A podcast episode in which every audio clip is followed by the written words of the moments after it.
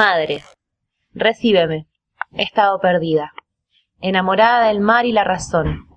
Atravesé el caos, ciega, sola, aún pudiendo parir como hija tuya, yo misma. Busqué a Eros, me nutrió. Entonces ya es hora, madre, de pedir tu amor, la plenitud, de abrirme a tu abundancia, redonda, terrena. Un texto de Sandra Isabel Ragusa, de vuelta al rito, autora local. Buen viernes, Luli, buen viernes. Gracias, igualmente, Pau, ¿cómo estás? Bien, bien, estamos transmitiendo desde un lugar secreto. Dentro de poco habrá novedades. Lo único que voy a decir es que estoy muy rodeada de, autores varios, eh, muy emocionada. Y que bueno, ya, ya irán chusmeando de qué se trata. Vamos a generar un poco de suspenso que me gusta. Solo voy a decir que si esto fuera un registro audiovisual, sería perfecto. Sí, sí, da, da, da, da total para, para el ámbito de la columna literaria. Si hoy salía en un par de Zooms y decía, ¡ay! Este sí es el fondo de Zoom que yo quería tener. Pero bueno, vamos a dejar que se hagan un poco la imaginación les oyentes y no les vamos a dar más data. La próxima. Bueno, y tenemos un poco de ruidos de libros. Tenemos un libro amarillento hoy, ¿no? Eh, me encontré con la misma edición del que yo accedí, que es La Peste de edición índice. Letra chiquita, amarillento, olor a viejo, eh, marcado. Estamos hablando de Albert Camus. ¿Has leído algo de Camus, Lu? No he leído de Camus, no. ¿Y de Sartre? Y de Sartre en la facultad. En la facultad. Bueno, Camus es como un poco el, hermanito existencial de, Sartre, junto a Albert Camus y Jean-Paul Sartre, son de los exponentes del existencialismo francés. Em, a mí me gusta muchísimo Camus. Me gusta mucho Sartre, tengo que decir que La náusea es por lo menos como una de las obras más conocidas. Em, y me generó muchas náuseas. Leer la náusea me atravesó mucho, sentí mucha empatía con lo que le pasaba al personaje y son esos libros que me pasó que dije, bueno, no estoy tan sola en el mundo. Y con Camus me pasa un poco lo mismo, pero siento que es un poco más optimista que Sartre. Eh, y además creo que tiene la, la, característica de, de, ser un poquito más periférico, porque él nació en Argelia. Eh, Camus, Albert Camus.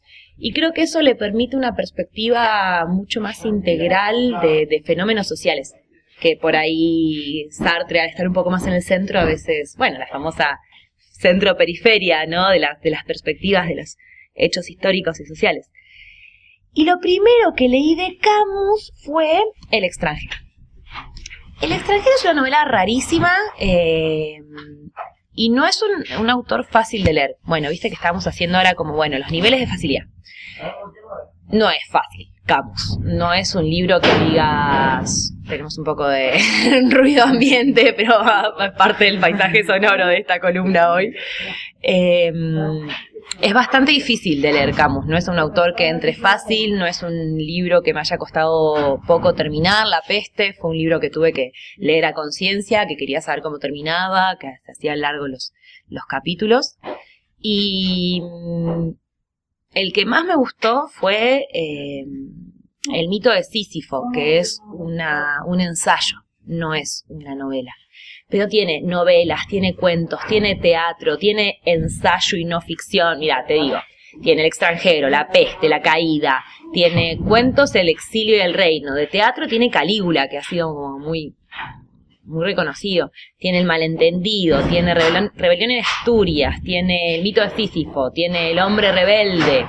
Em, nada, tiene correspondencias, tiene adaptaciones, hay un montón de cosas. Es un, es un uno de estos autores que no se queda en un solo género. Em, para mí La Peste, en este jueguito que hacemos de ponerle géneros, es una novela histórico-existencial. Esa sí que es el nombre. Eh, porque ah, retrata muy bien lo que es la peste negra en un, en un pueblito eh, aislado del resto del continente Pero más allá como de lo interesante en cuanto histórico de lo que son las pestes para las sociedades y qué pasa con los aislamientos de lugares, etcétera, me parece que tiene como también una perspectiva muy centrada en la relación con la muerte y la naturalización de la muerte. Eh, entonces, el personaje principal, que es un doctor, vamos viendo realmente eh, cuáles son como sus relaciones con la perspectiva filosófica de la vida y la muerte, no solo con lo que hace algo como la peste en una pequeña sociedad. No sé si se entiende un poco por qué esta selección del género novela histórica existencial. Claro, histórica también porque está eh, ambientada en algo que pasó realmente. Claro, sí, sí, sí, tiene hechos históricos, eh, digamos, sobre todo más respecto a la peste negra, ¿no? Eh, yo me acuerdo que es, es un libro que recomiendo para leer cuando uno está enfermo. porque la verdad que la y, para el que le gusta un poco el morbo, ¿no? Porque la verdad que la descripción que hace de las llagas con pus, de la de la, de la peste es muy interesante. No sé si es uno de estos libros que un poco la pandemia ha, agotado el tema enfermedad, digamos. No sé si, si recomiendo para los sensibles al tema pandemia seguir leyendo sobre enfermedades y muertes. Por ahí se han tenido como algún deceso cercano, eh, les pueda como llegar a afectar. Pero, pero bueno, si no tienen otros libros de Camus que están buenísimos, sí les recomiendo leer a Camus. Me parece que El extranjero es una obra de arte. Es chiquito, cortito. Es rarísimo también, porque no entendés qué estás viendo, qué estás leyendo. Son esos libros que, no sé, me, pasa con algunas películas, que son películas que la terminás de ver y decís, no sé qué acabo de ver, pero me gustó, necesito como discutirla con alguien, necesito pensarla. ¿Esto va a salir de una obra de teatro? Sí. Y decís, tipo, necesito que hablemos sobre qué te pasó con tal situación, porque necesito que charlemos sobre qué es eso.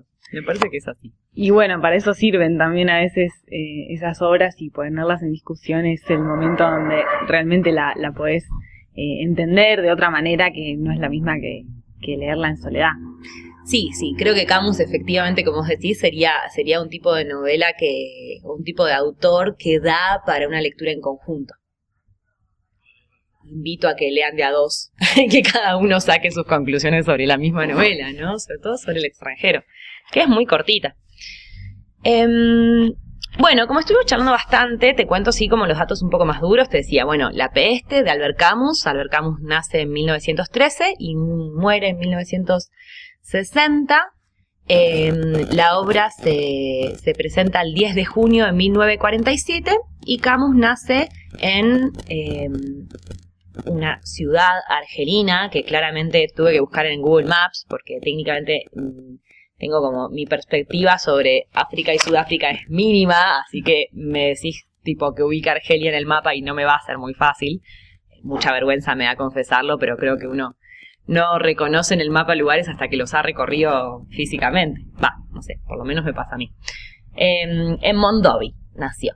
Em, creo que lo que más me... ¿Por qué me gusta esta obra, no? Que sería como el último punto.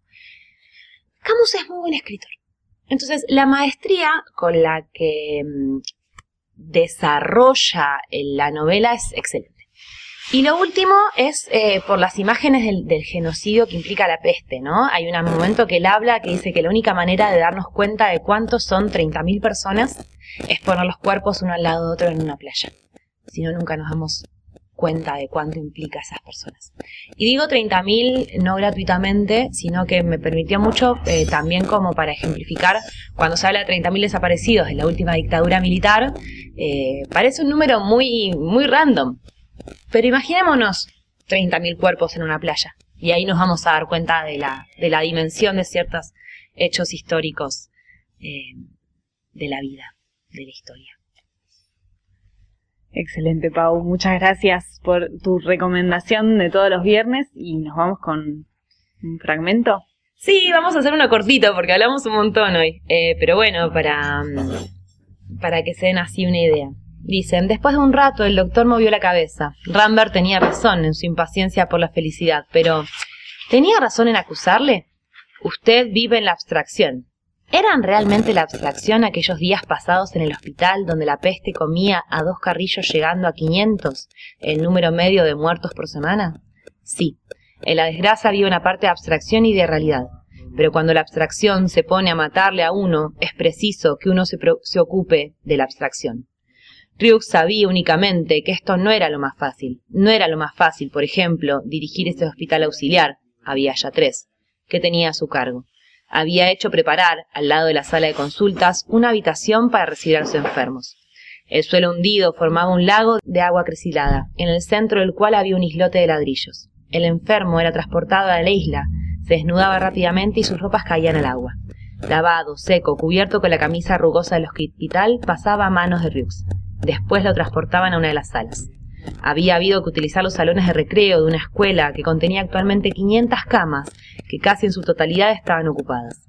Después del ingreso de la mañana, que dirigía el mismo, después de estar vacunados los enfermos y sacados los bubones, Ryux comprobaba de nuevo las estadísticas y volvía a su consulta de la tarde. A última hora hacía sus visitas y volvía ya de noche. La noche anterior, la madre del doctor había observado que le temblaba las manos mientras leía un telegrama de su mujer. Sí, decía él, pero con perseverancia lograré estar menos nervioso.